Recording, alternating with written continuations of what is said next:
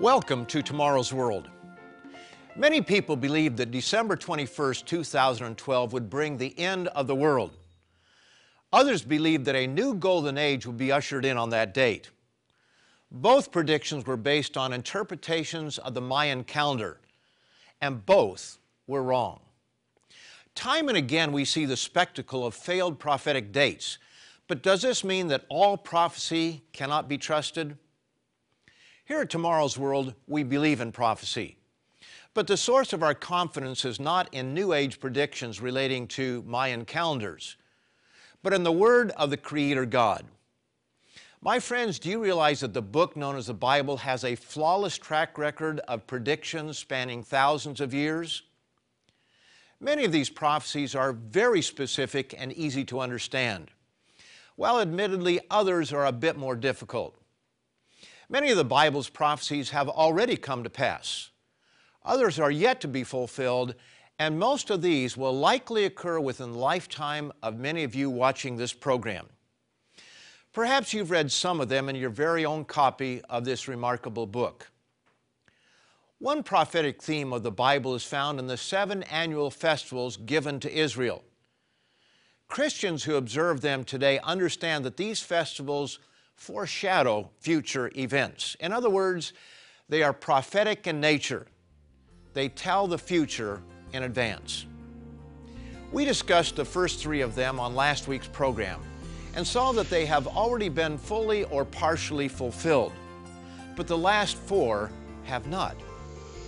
And this may shock you, but some of you watching this telecast will likely live to see the next three biblical festivals fulfilled.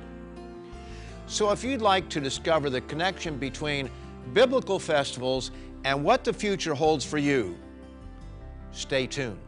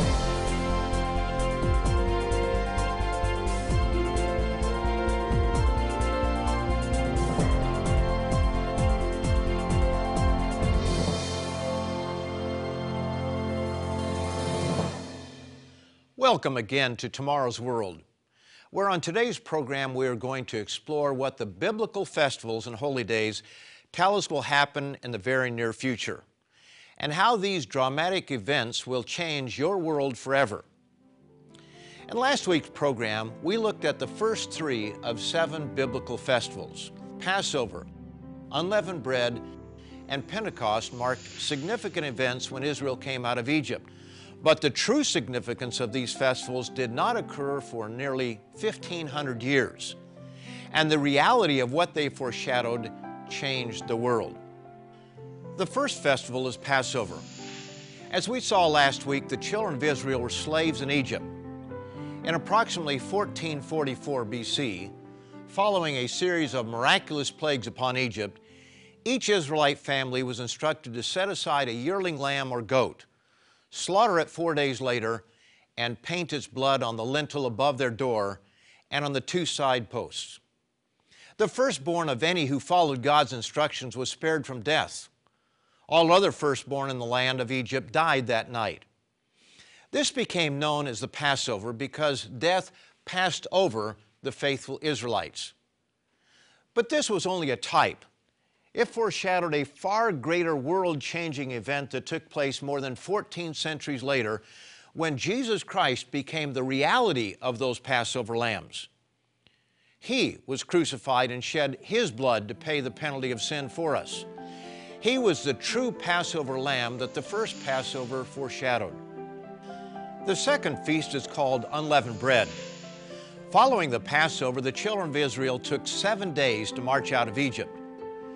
During that hasty journey, they didn't have time to let their bread rise, but had to eat flat bread. More than 14 centuries later, the Apostle Paul teaches us that yeast and other ingredients that cause dough to become puffed up are a type of sin.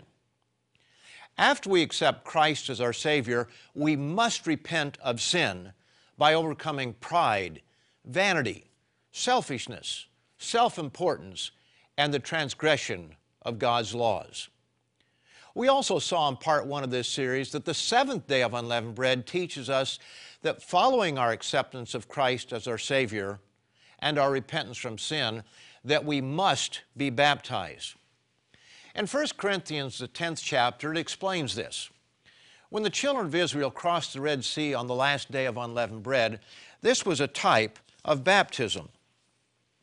Moreover, brethren, I do not want you to be unaware that all our fathers were under the cloud. All passed through the sea, all were baptized into Moses in the cloud and in the sea. Have you, my friends, considered your need to be baptized? The festival that follows Passover and unleavened bread is that of Pentecost. The children of Israel came to Mount Sinai, and on this special day, God gave His Ten Commandments. The ancient Israelites didn't have the heart to obey God. That is why God gave the Holy Spirit on Pentecost in 31 AD to figuratively write those same Ten Commandments in our minds and on our hearts. As we saw last week, this is all summed up in Acts, the second chapter, and verses 36 through 38. On that first New Testament day of Pentecost, the Apostle Peter preached a very powerful message and he convicted those who were listening that they were guilty of killing the long awaited Messiah. How could they live with such knowledge? Peter's response was direct repent and be baptized and receive God's Holy Spirit. Let's read that passage. Therefore, let all the house of Israel know assuredly that God has made this Jesus, whom you crucified, both Lord and Christ. Now, when they heard this, they were cut to the heart and said to Peter and the rest of the apostles, Men and brethren, what shall we do? In other words, they recognized Christ as the Passover lamb. Then Peter said to them, Repent and let every one of you be baptized in the name of Jesus Christ for the remission of sins. Now that describes the Feast of Unleavened Bread. Repent and be baptized. And then it says, And you shall receive the gift of the Holy Spirit. Now that's Pentecost. These three festivals marked significant events when Israel came out of Egypt. But more importantly, they foreshadowed events that were either fully or partially fulfilled 14 centuries later. Unlike the first three festivals, the last four have yet to be fulfilled but their fulfillment will literally rock the world. Everyone will be affected, and you may actually live to see one or more of them fulfilled during your lifetime. Yes, these remarkable earth shaking events most likely will begin within the next few years. The next festival, and the one that you may live to see fulfilled, is called the Feast of Trumpets. Following Pentecost, the children of Israel were told to observe this unusual feast.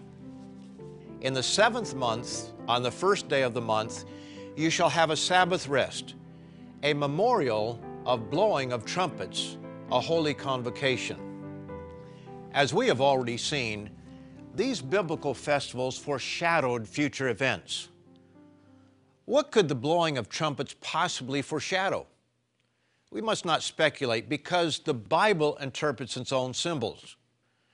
The New Testament refers to trumpets in a number of scriptures, and on every occasion except one, these trumpets bring us to a single earth shaking event known as the Day of the Lord. This day, as it is called, is not a 24 hour day, but a one year period when great cataclysmic disruptions take place leading up to and including the return of Jesus Christ to rule and bring harmony to this troubled planet.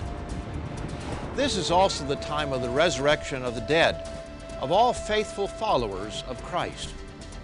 Notice the connection between a trumpet blast and Christ's return and the resurrection. For the Lord himself would descend from heaven with a shout, with the voice of an archangel, and with the trumpet of God. And the dead in Christ will rise first. Now, no discussion of Christ's return and the resurrection of the dead would be complete without turning to 1 Corinthians, the 15th chapter.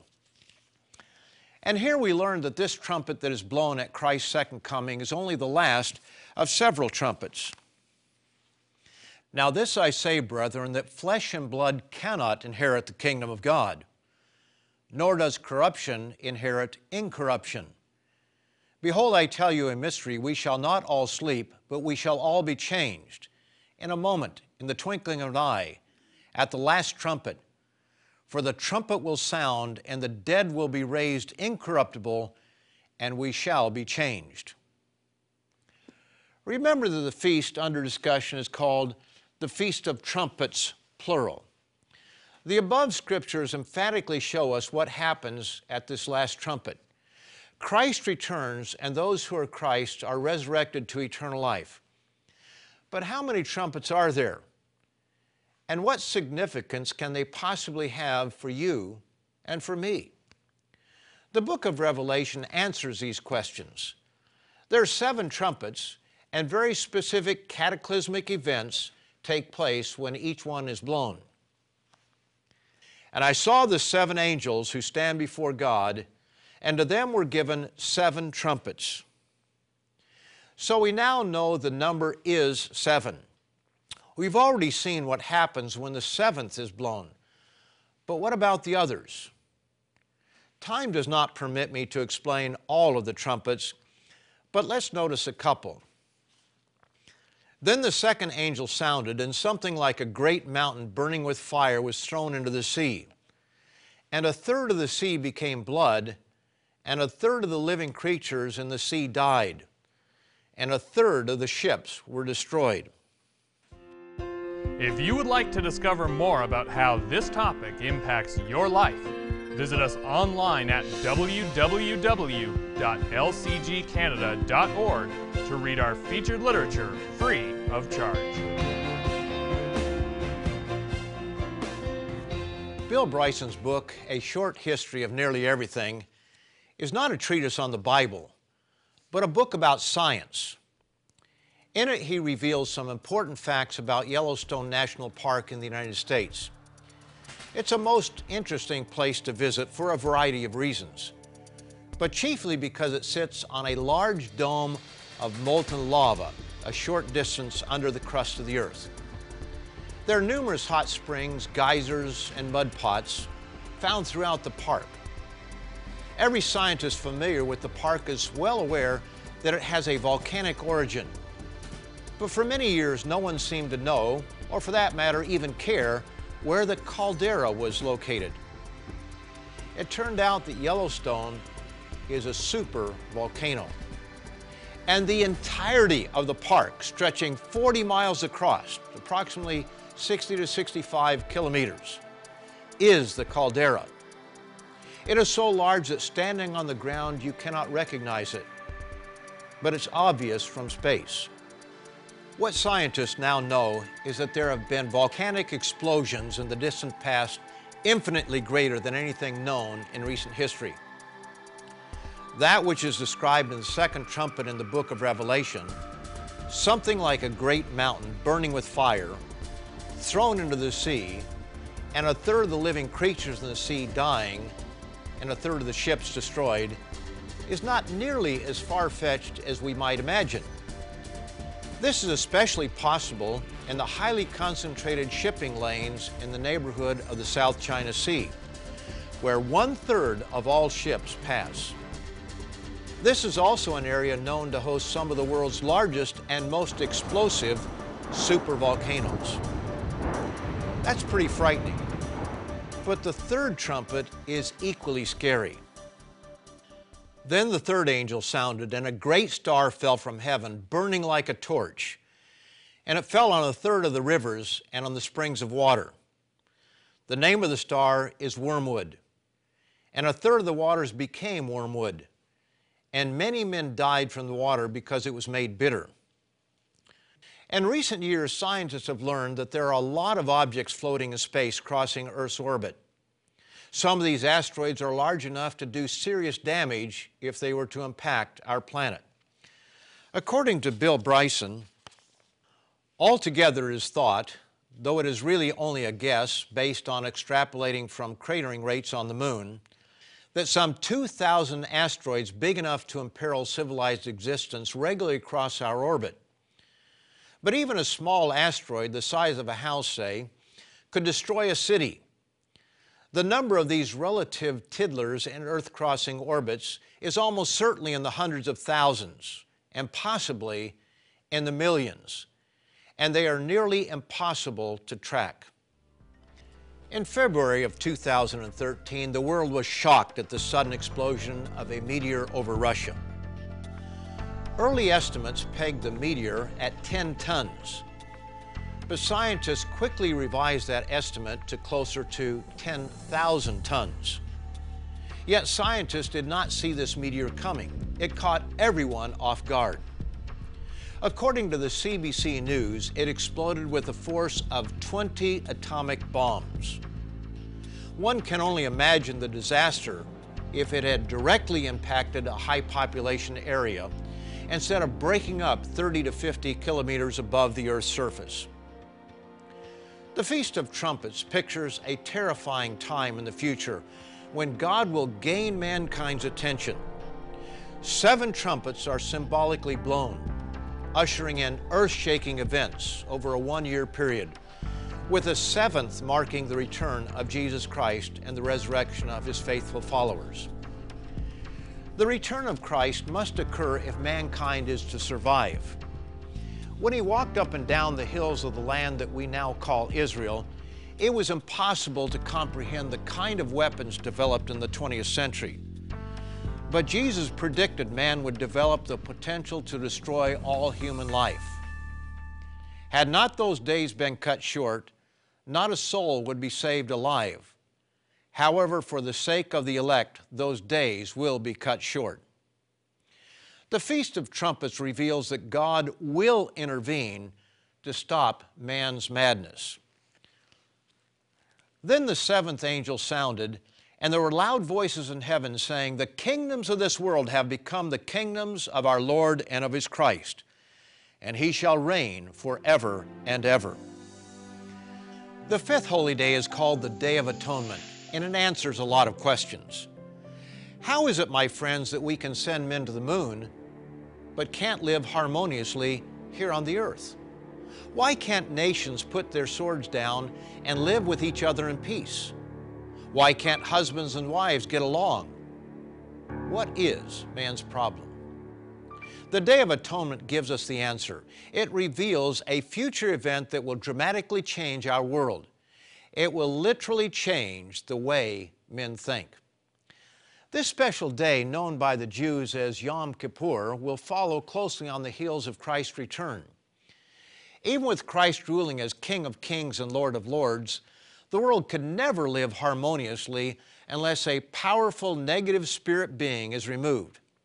As we have shown on other Tomorrow's World programs, the God of this present world is none other than Satan the devil. Notice this in Ephesians, the second chapter. And you he made alive who were dead in trespasses and sins, in which you once walked according to the course of this world, according to the prince of the power of the air, the spirit who now works in the sons of disobedience, among whom also we all once conducted ourselves in the lusts of our flesh, fulfilling the desires of the flesh and of the mind and were by nature children of wrath, just as others. Atonement is a contracted English word. When separated, it means at one meant. In other words, it pictures how we can become at one with God. Revelation 20 describes the removal of that powerful spirit being who creates disharmony between man and God and man and his fellow man. Then I saw an angel coming down from heaven, having the key to the bottomless pit and a great chain in his hand. He laid hold of the dragon, that serpent of old, who is the devil and Satan, and bound him for a thousand years. And he cast him into a bottomless pit, and shut him up, and set a seal on him, so that he should deceive the nations no more till the thousand years were finished. That deceptive manipulator who has influenced the minds of men to live in disharmony will be taken out of the way, and wars among individuals and nations will come to an end for a thousand years. The sixth prophetic holy period is called the Feast of Tabernacles, and it foreshadows this thousand year period of peace and harmony. It's difficult for us to believe that the world can be at peace. History tells us that the world has never really known peace, and conflicts between nations and neighbors, between husbands and wives, and family members are commonplace. Yet the Feast of Tabernacles is a prophecy of a peaceful, harmonious world. It is the natural result of the return of Jesus Christ, pictured by the Feast of Trumpets, and the removal of Satan, pictured by the Day of Atonement. The Feast of Tabernacles assures us of a peaceful, harmonious future for mankind. For out of Zion shall go forth the law and the word of the Lord from Jerusalem. He shall judge between the nations and rebuke many people. They shall beat their swords into plowshares and their spears into pruning hooks. Nation shall not lift up sword against nation, neither shall they learn war any more. Isaiah also shows that the whole world will come to understand God's righteous ways that will bring about harmony. They shall not hurt nor destroy in all my holy mountain for the earth shall be full of the knowledge of the Lord as the waters cover the sea. The blind, both literally and figuratively, will be healed, and even the natural world will be transformed. Then the eyes of the blind shall be opened, and the ears of the deaf shall be unstopped. Then the lame shall leap like a deer, and the tongue of the dumb sing. For waters shall burst forth in the wilderness, and streams in the desert. The parched ground shall become a pool, and the thirsty land springs of water. When Christ returns, He is not going to bring about harmony all by Himself. He's going to give rewards of rulership to His servants who have, during this lifetime, learned to love God and love their neighbors. Jesus is even now training His followers to exercise a very different kind of leadership. You know that the rulers of the Gentiles lord it over them, and those who are great exercise authority over them. Yet it shall not be so among you. But whoever desires to become great among you, let him be your servant. And whoever desires to be first among you, let him be your slave, just as the Son of Man did not come to be served, but to serve, and to give his life a ransom for many. Those who truly learn that it's better to give than to receive are the ones that are spoken of in Revelation, the 20th chapter and verse 4. And I saw thrones, and they sat on them, and judgment was committed to them. And they lived and reigned with Christ for a thousand years. There's one more prophetic festival in God's plan, and it is called the Last Great Day. And a great day it is. It looks forward to a very specific time in the future when God will resurrect to life all those who have never heard the true gospel. Or if they did, they were so deceived by Satan that they could not understand it. This feast foreshadows a time when billions of people will have their first real opportunity to choose God's way. Numerous scriptures describe this time. Then I saw a great white throne and him who sat on it, from whose face the earth and the heaven fled away. And I saw the dead, small and great, standing before God. And books were opened. And another book was opened, which is the book of life. And the dead were judged according to their works by the things which were written in the books. The books that are opened are the books of the Bible that have been closed to these people. Note also that the book of life is open, not closed. Jesus referred to this time of judgment on several occasions. And you, Capernaum, who are exalted to heaven, will be brought down to Hades. For if the mighty works which were done in you had been done in Sodom, it would have remained until this day.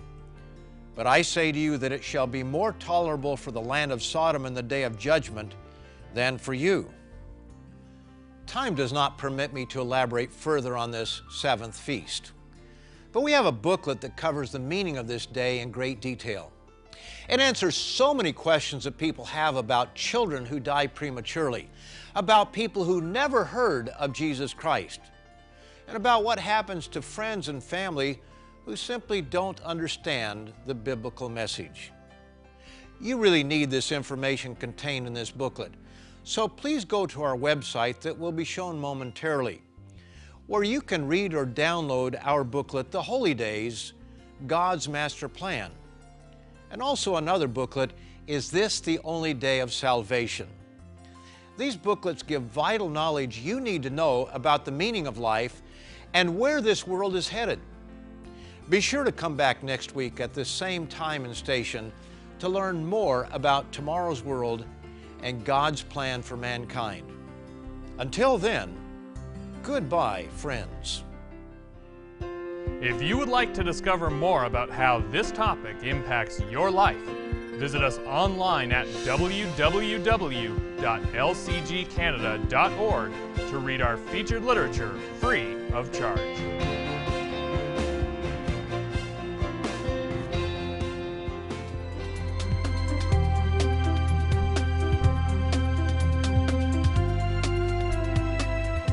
The preceding program has been produced by the Living Church of God.